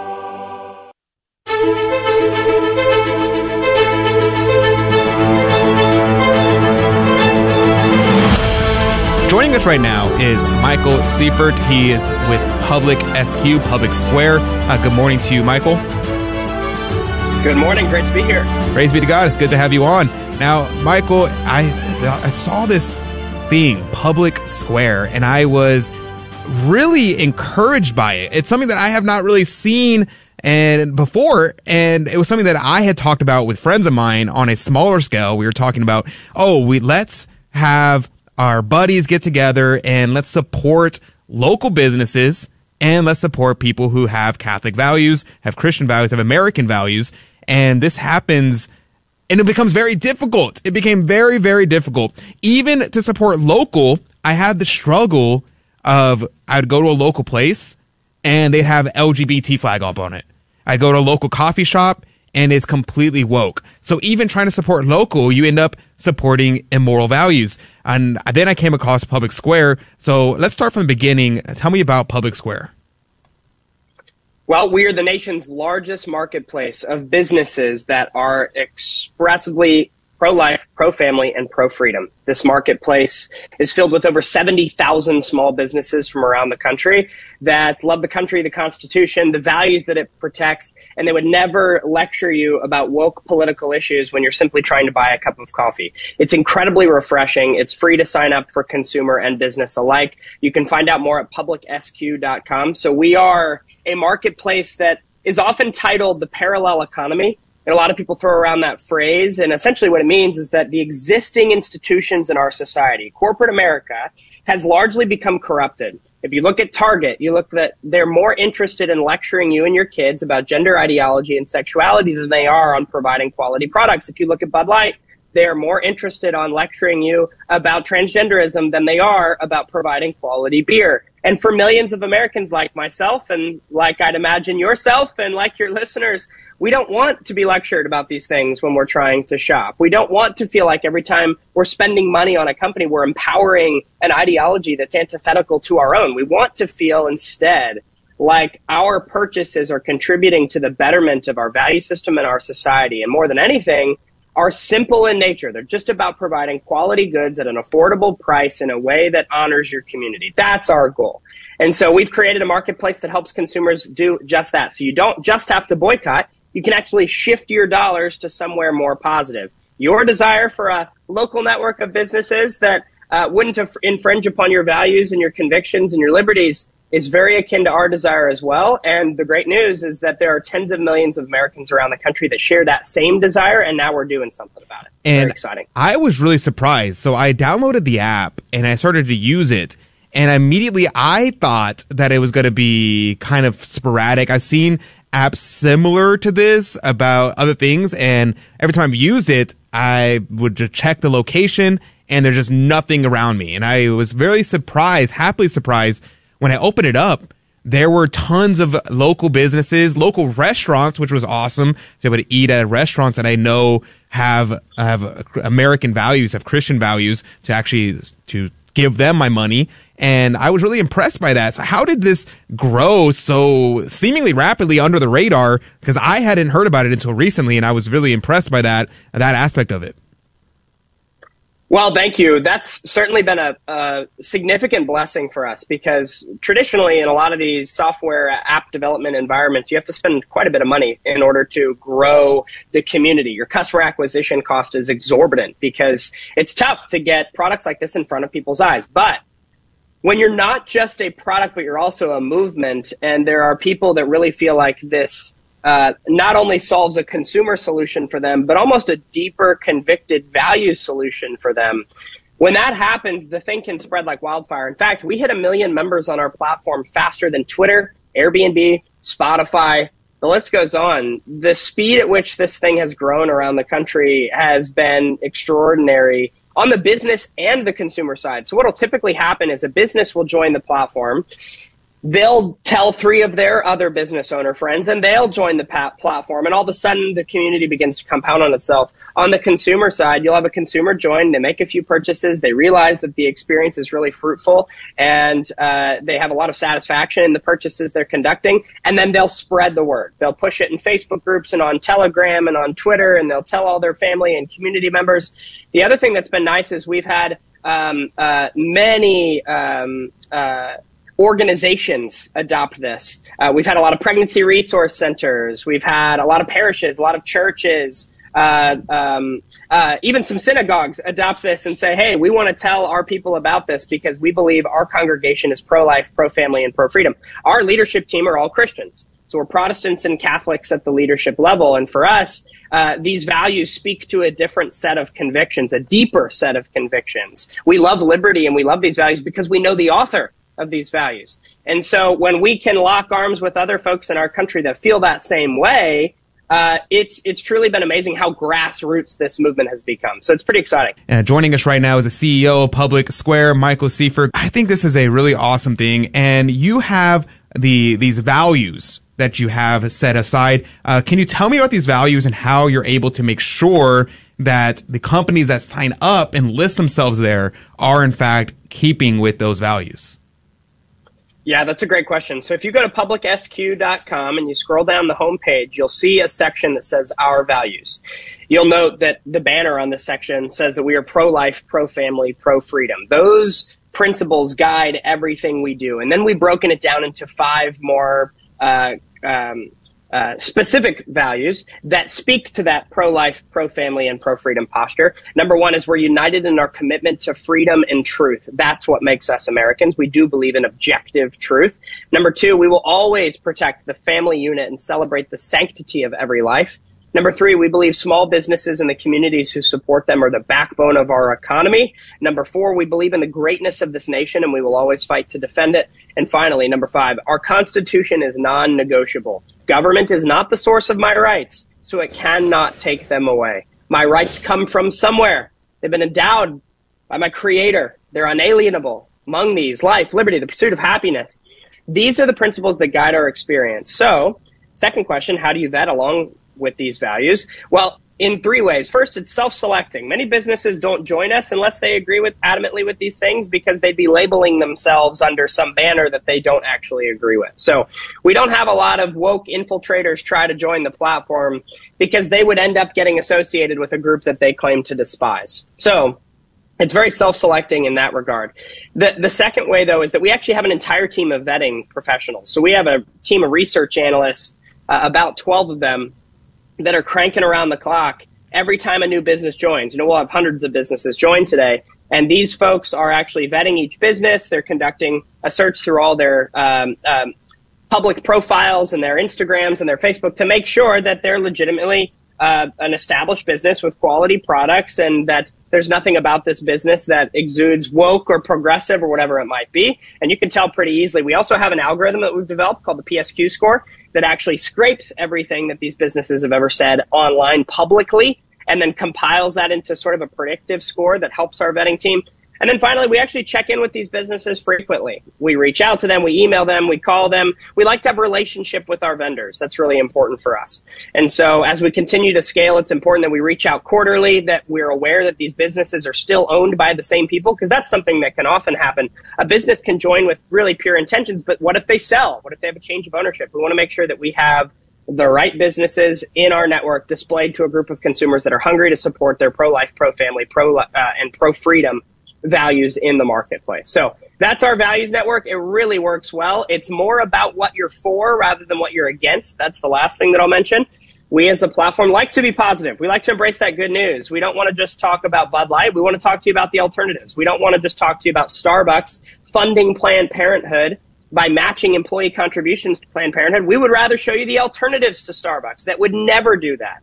They would never infringe upon the lives of the most vulnerable with your dollars. And uh, that posture has allowed our, our platform to really grow with a lot of positivity. It's exciting. One thing that I think is uh, interesting is right now you kind of market yourself as a alternative to Amazon, but you can't really.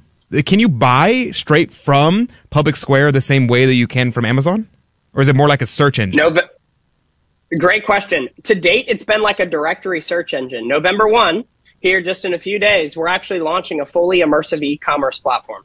So you're going to be able to transact completely through the actual platform itself with one shopping cart and multiple vendors. So you're going to be able to buy ammo, uh, toilet paper, and household cleaning products all within the same transaction. It's pretty exciting, and uh, this is something we've been building toward for a while. So November 1, we take that next step. We built a shopping cart from scratch so that folks can actually transact right there, have their point of sale with multiple vendors, seamless, and uh, we can't wait. So that's taking place here just in a few days. Make sure you uh, track along with publicsq.com. Awesome. Well, praise be to God. That's pretty awesome. Um, and the, here's the other thing. You mentioned about how these things are happening, these things are moving forward, but you also mentioned about the being positive here, about talking about the the good companies that are doing this. And I am really encouraged because I saw that uh, even as a public square yourself, are providing a very pro life and pro family uh, position for your employees. Uh, tell me about that. Well, last year, after the overturning of Roe v. Wade, which is something that we obviously celebrated, uh, after that Dobbs decision, you had a lot of companies come out in corporate America and say that they were going to actually fund their employees' abortions. They would spend $4,500. These are companies like Amazon, Lululemon, um, uh, Verizon, uh, uh, different uh, baby care companies, believe it or not. You had Hello Bello, a diaper company, come out and say that they were going to fund their employees' abortions. It's absolutely absurd. Honest Company did the same. So you're having these entities that are in millions of Americans' households come out and say that they're going to actually put their dollars behind their support of the culture of death. And we just felt like that was an incredibly dark moment in our country's history as a response to something that should have been celebrated in great measure than overturning of Roe v. Wade. So what we decided to do is say, you know what? Uh, why don't we do the opposite? While corporate America is broadly supporting the diminishing of families, why don't we celebrate the flourishing of families and the increase of those families?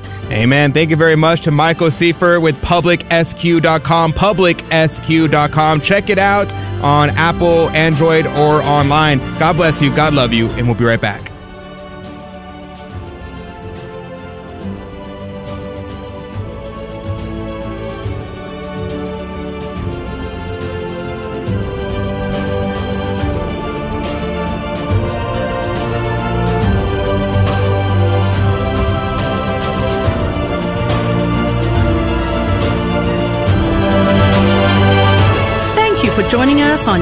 Catholic Drive Time, where it is our pleasure to keep you informed and inspired. Join us Monday through Friday at the same time, right here on your favorite Catholic radio station.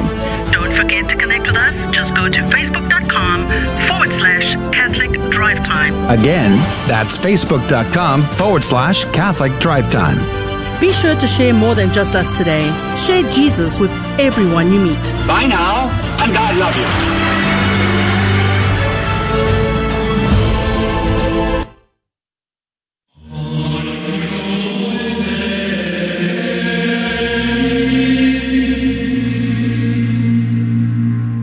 Guadalupe Radio Network now brings you the Holy Sacrifice of the Mass from the chapel at Our Lady of Corpus Christi in Corpus Christi, Texas. A very happy Thanksgiving to all of you. Today we celebrate a Mass in honor of Thanksgiving to God. The Holy Sacrifice of the Mass is offered for all those joining us on Guadalupe Radio, online, and those here present. Let all things now living a song of thanksgiving to God our Creator triumphantly raise, who fashioned and made us, protected and stayed us, who guideth us on to the end of our days. His banners are o'er us, His light goes before us, a pillar of fire shining forth in the night, till shadows have vanished and darkness is banished, as forward we travel from light into light. In the name of the Father, and of the Son, and of the Holy Spirit, grace to you and peace from God our Father and the Lord Jesus Christ. My brothers and sisters, let us acknowledge our sins and so prepare ourselves to celebrate the sacred mysteries.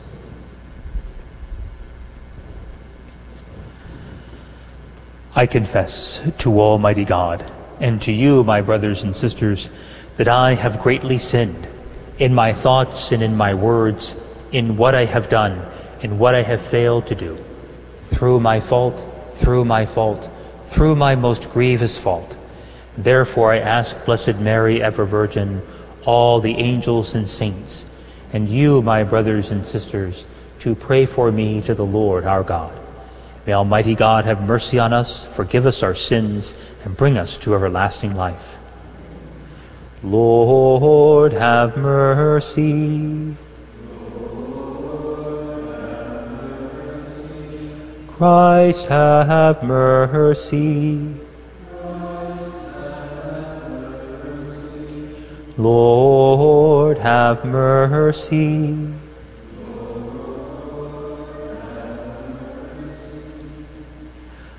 Let us pray.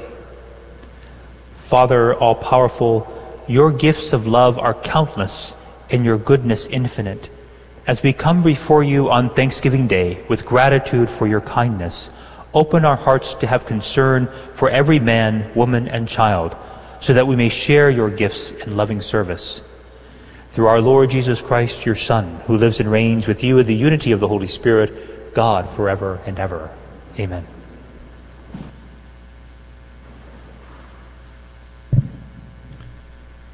A reading from the book of Sirach. And now bless the God of all, who has done wondrous things on earth, who fosters people's growth from their mother's womb, and fashions them according to his will. May he grant you joy of heart, and may peace abide among you. May his goodness toward us endure in Israel, to deliver us in our days. The word of the Lord.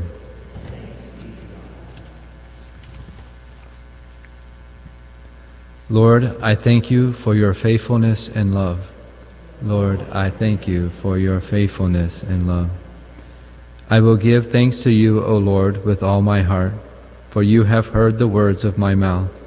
In the presence of the angels I will sing your praise. I will worship at your holy temple. Lord, I thank you for your faithfulness and love.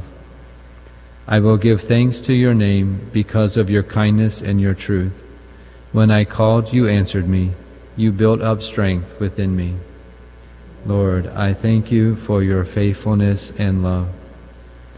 All the kings of the earth shall give thanks to you, O Lord, when they hear the words of your mouth, and they shall sing of the ways of the Lord.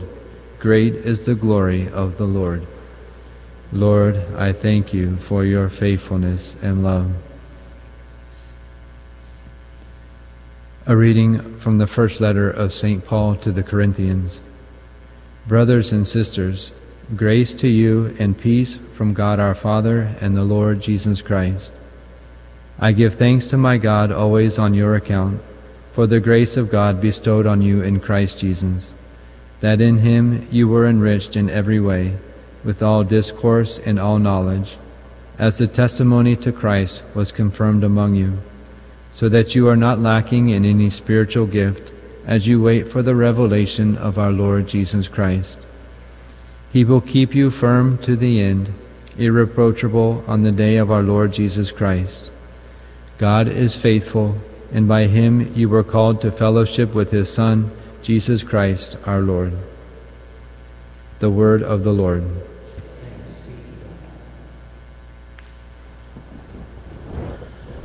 Alleluia, Alleluia, Alleluia.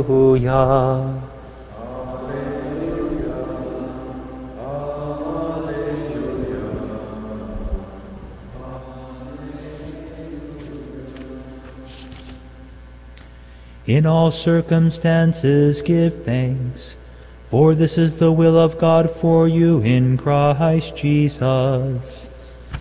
Alleluia, Alleluia, Alleluia. The Lord be with you. A reading from the Holy Gospel according to Luke. Glory to you, Lord. As Jesus continued his journey to Jerusalem, he traveled through Samaria and Galilee. As he was entering a village, ten persons with leprosy met him. They stood at a distance from him and raised their voices, saying, Jesus, Master, have pity on us. And when he saw them, he said, Go show yourselves to the priests. As they were going, they were cleansed. And one of them, realizing he had been healed, returned glorifying God in a loud voice. And he fell at the feet of Jesus and thanked him. He was a Samaritan. Jesus said in reply, Ten were cleansed, were they not? Where are the other nine? Has none but this foreigner returned to give thanks to God? Then he said to him, Stand up and go. Your faith has saved you. The Gospel of the Lord. Thank praise to you, Lord Jesus Christ. We have so much to be grateful and thankful for. In this day, of course, in the United States, we celebrate Thanksgiving. It's a day we kind of set aside as a reminder, or we should, of all that we are thankful for. Many years ago, my mom tried to start a tradition in our in the house. This was when I was much younger, of having a, a sort of a blessing cup that would go around, and every whoever received that cup was to say something that they were grateful for. I remember the first uh, the first time it was a I was a little bit nervous about the whole thing, you know, about saying something about I should be grateful for. But as time went on, it became easier and easier one to identify those things that I was grateful for, and then to be able to express them. In fact, there, we could say there's kind of two types of, of Thanksgiving. One is when we're, we're thankful when we've received something. You know, there's a gratitude in our heart when we receive something. And then there's that we would say we, we, are, we are thankful, full of thanks, or we should be. And then there is be thanksgiving, which is then to give thanks. Those two words, huh? Thank you, how important they are in our life and in the world today to say thank you. It's interesting that the origins of that word thank you is in a way is to say that I really I, I am in debt to you. In the English they would say much obliged. It means I'm obliged to you. I owe you something because of this. And of course our response when somebody says thank you is says, why you're welcome. And that was a way of saying, well then I'm, I'm not going to hold that debt to you, you basically it's been remitted. You're free from that debt. And then to go on, sometimes say, we say thank you, you're welcome, or sometimes our response is my pleasure, especially if you go to Chick fil A, right? They always say my pleasure. They've been, they've been taught that. But to say my pleasure is now, in a way, is that you give thanks to me. I'm not going to, not only am I not going to hold that debt that, that, I, that, you, that I owe to you or you owe to me, but then it is my pleasure that I can do something for you. it's a very strange thing in a way to say, my pleasure. I'm actually grateful to you that you've been thankful. But that's what happens when Thanksgiving, with Thanksgiving, is that in, with the gratitude full of thanksgiving that is in our hearts, then that overflows to others when we express that in giving thanks, and then it causes this ripple effect that, every, that everybody else becomes grateful.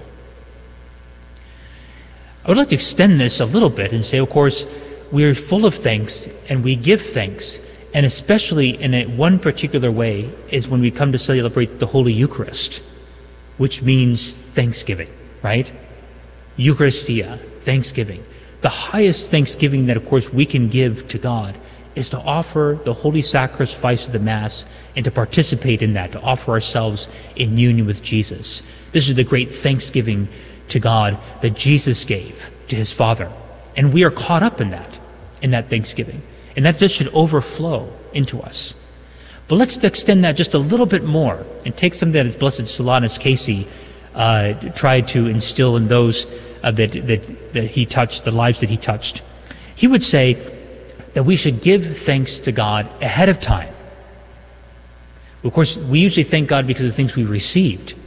Now, before we even receive it, can we thank God knowing that He's going to give, that He gives generously, that He's going to answer our prayers, that He's going to give us exactly what we need, that we thank God ahead of time.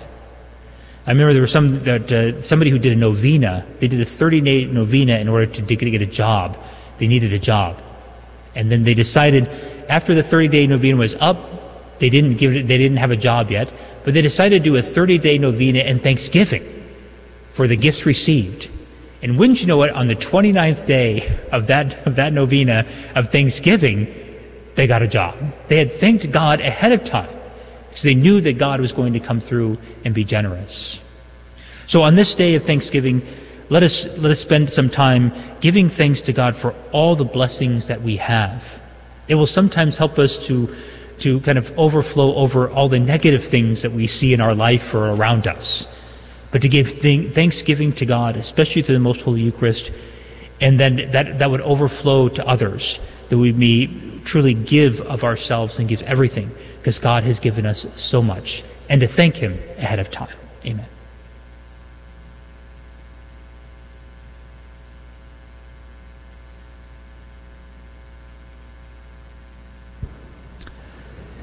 To God, the Father Almighty, dear brothers and sisters, may every prayer of our heart be directed, for His will is that all humanity should be saved and come to the knowledge of the truth.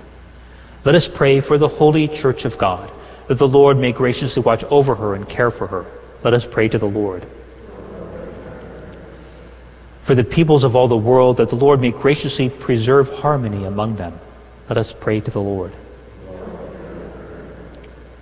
for all who are oppressed by any kind of need, that the Lord may graciously grant them relief. Let us pray to the Lord. For ourselves and our own community, that the Lord may graciously receive us as a sacrifice acceptable to himself. Let us pray to the Lord.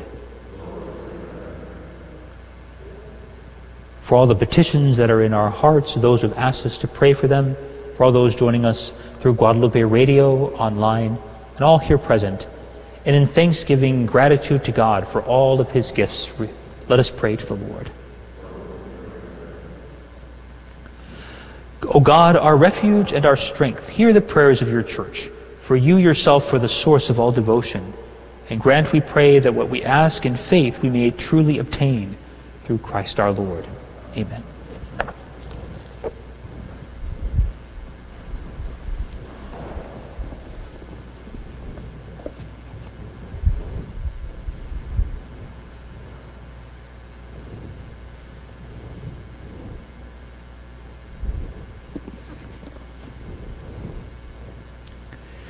Blessed are you, Lord God of all creation, for through your goodness we have received the bread we offer you.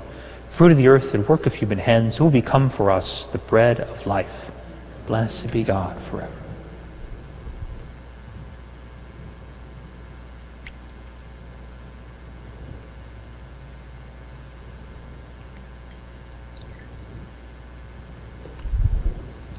Blessed are you, Lord God of all creation, for through your goodness we have this wine to offer you, fruit of the vine, a work of human hands. It will become our spiritual drink. Blessed be God forever.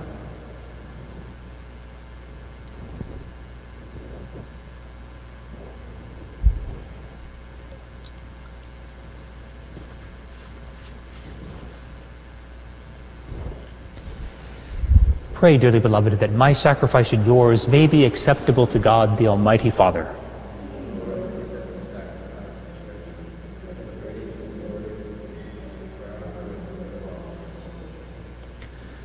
God our Father, from whose hand we have received generous gifts, so that we might learn to share your blessings in gratitude, accept these gifts of bread and wine, and let the perfect sacrifice of Jesus draw us closer to all our brothers and sisters in the human family through Christ our Lord. Amen. The Lord be with you. Lift up your hearts. Let us give thanks to the Lord our God. It is truly right and just, our duty and our salvation, always and everywhere to give you thanks, Lord, Holy Father, Almighty and Eternal God, through Christ our Lord. You have entrusted to us the great gift of freedom, a gift that calls forth responsibility and commitment to the truth that all have a fundamental dig- dignity before you. In Jesus, through his death and resurrection, we find our ultimate redemption, freedom from sin, and every blessing. And so, with hearts full of love, we join the angels today and every day of our lives to sing your glory as we acclaim. Holy, holy, holy Lord God of hosts. Heaven and earth are full of your glory. Hosanna in the highest. Blessed is he who comes in the name of the Lord. Hosanna in the highest. You are indeed holy, O Lord, and all you have created rightly gives you praise. For through your Son, our Lord Jesus Christ, by the power and working of the Holy Spirit, you give life to all things and make them holy. And you never cease to gather a people to yourself so that from the rising of the sun to its setting, a pure sacrifice may be offered to your name. Therefore, O Lord, we humbly implore you, by the same Spirit, graciously make holy these gifts we have brought to you for consecration, that they may become the body and blood of your Son, our Lord Jesus Christ, at whose command we celebrate these mysteries. For on the night he was betrayed, he himself took bread, and giving you thanks, he said the blessing, broke the bread, and gave it to his disciples, saying, Take this, all of you, and eat of it, for this is my body, which will be given up for you.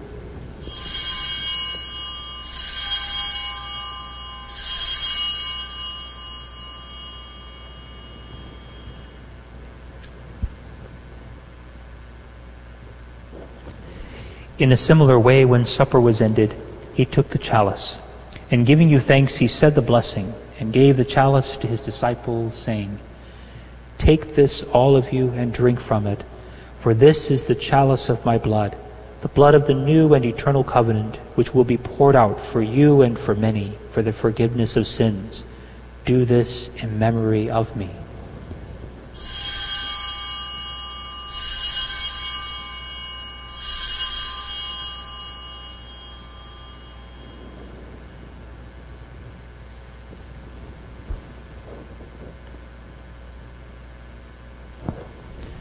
The mystery of faith. We proclaim your death, O Lord, and profess your resurrection until you come again.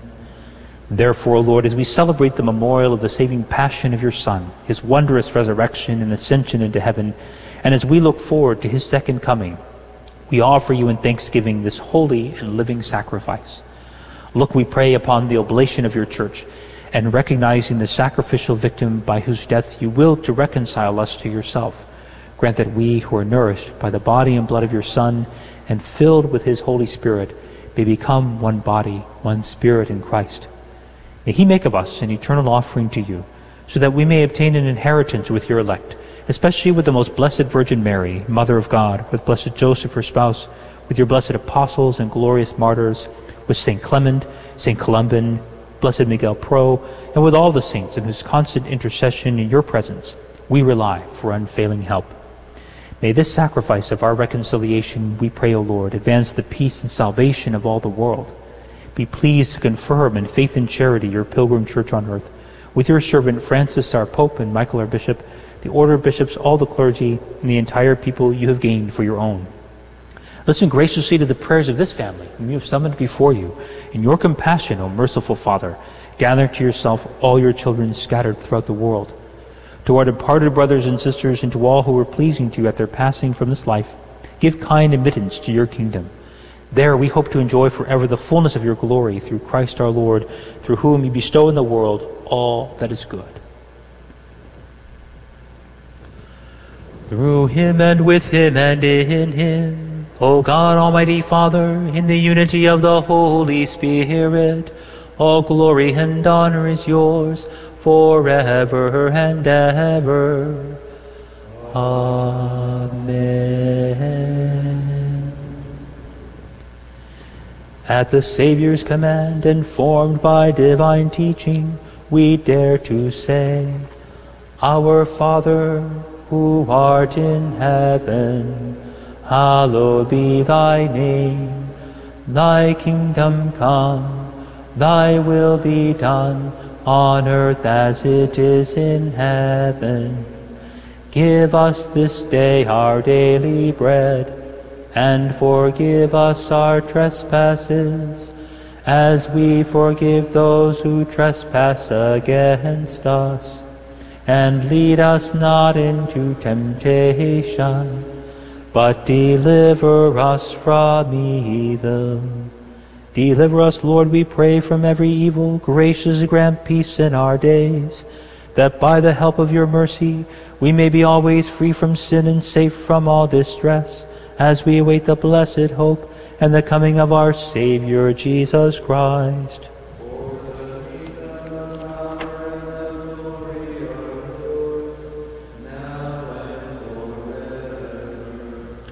Lord Jesus Christ, who said to your apostles, Peace I leave you, my peace I give you, look not on our sins, but on the faith of your church, and graciously grant her peace and unity in accordance with your will, who live and reign forever and ever. The peace of the Lord be with you always. Let us offer each other the sign of peace.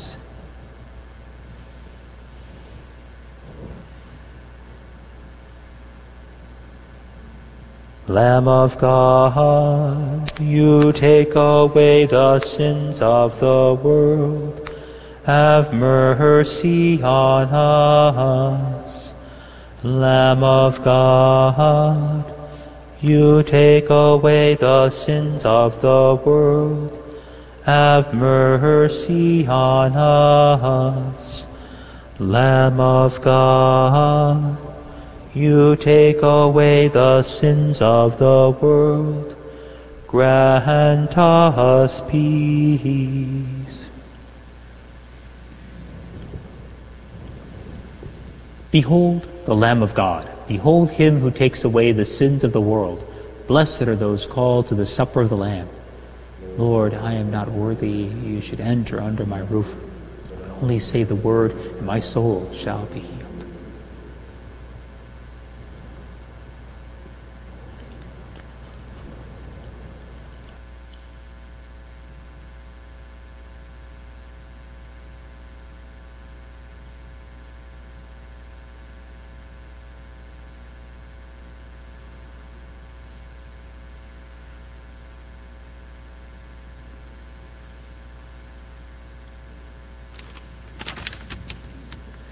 For those unable to receive communion and those joining us online and through Guadalupe Radio, let us pray together the act of spiritual communion. My Jesus, I believe that you are present in the most holy sacrament. I love you above all things, and I desire to receive you into my soul. Since I cannot at this moment receive you sacramentally, come at least spiritually into my heart. I embrace you as if you were already there, and unite myself wholly to you. Never permit me to be separated from you. Amen.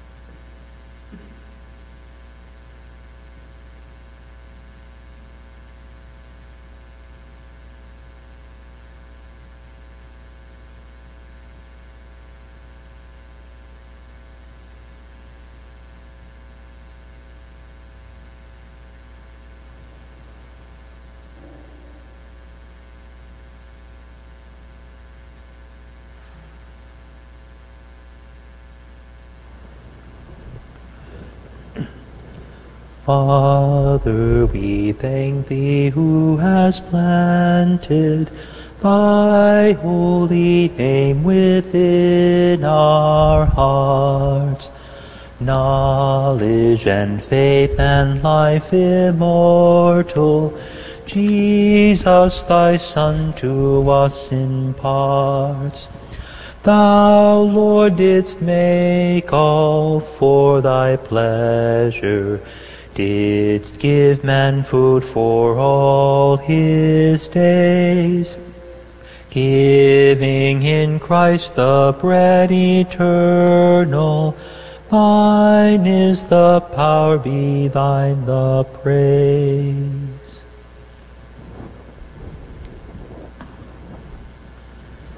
Let us pray.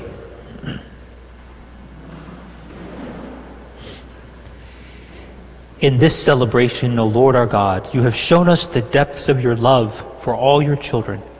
Help us, we pray, to reach out in love to all your people so that we may share with them the good things of time and eternity through Christ our Lord. The Lord be with you. May Almighty God bless you, the Father, and the Son, and the Holy Spirit. Go and announce the gospel of the Lord. Thanks be to God. Now thank we all our God with heart and hands and voices, who wondrous things has done, in whom his world rejoices, who from our mother's arms has blessed us on our way with countless gifts of love, and still is ours today. Oh, may this gracious God through all our life be near us with ever joyful hearts and blessed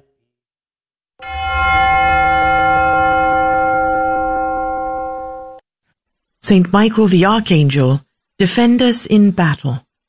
Be our defense against the wickedness and snares of the devil. May God rebuke him, we humbly pray. And do thou, O Prince of the heavenly host, by the power of God, thrust into hell Satan and all the evil spirits who prowl about the world, seeking the ruin of souls. Amen. Prayer of Deliverance. Almighty God and Father, we beg Thee, through the intercession and help of the archangels, Saint Michael, Raphael, and Gabriel, for the deliverance of our brothers and sisters who are enslaved by the evil one, from anxiety, sadness, and obsessions. We implore Thee, deliver us, O Lord. From hatred, fornication, and envy. We implore Thee, deliver us, O Lord. From thoughts of jealousy, rage, and death. We implore Thee, deliver us, O Lord from every thought of suicide and abortion, We implore thee, deliver us, O Lord. from every form of sinful sexuality, We implore thee, deliver us, O Lord. from every division in our family and every harmful friendship, We implore thee, deliver us, O Lord. from every sort of spell, malefice, witchcraft, and every form of the occult. We implore thee, deliver us, O Lord. Thou who said, Peace I leave with you, my peace I give unto you, grant that through the intercession of the Virgin Mary, we may be liberated from every demonic influence and enjoy thy peace always. In the name of Christ our Lord. Amen. Transmitting the treasures of our Catholic faith to your radio every day. This is the Guadalupe Radio Network. Radio for your soul.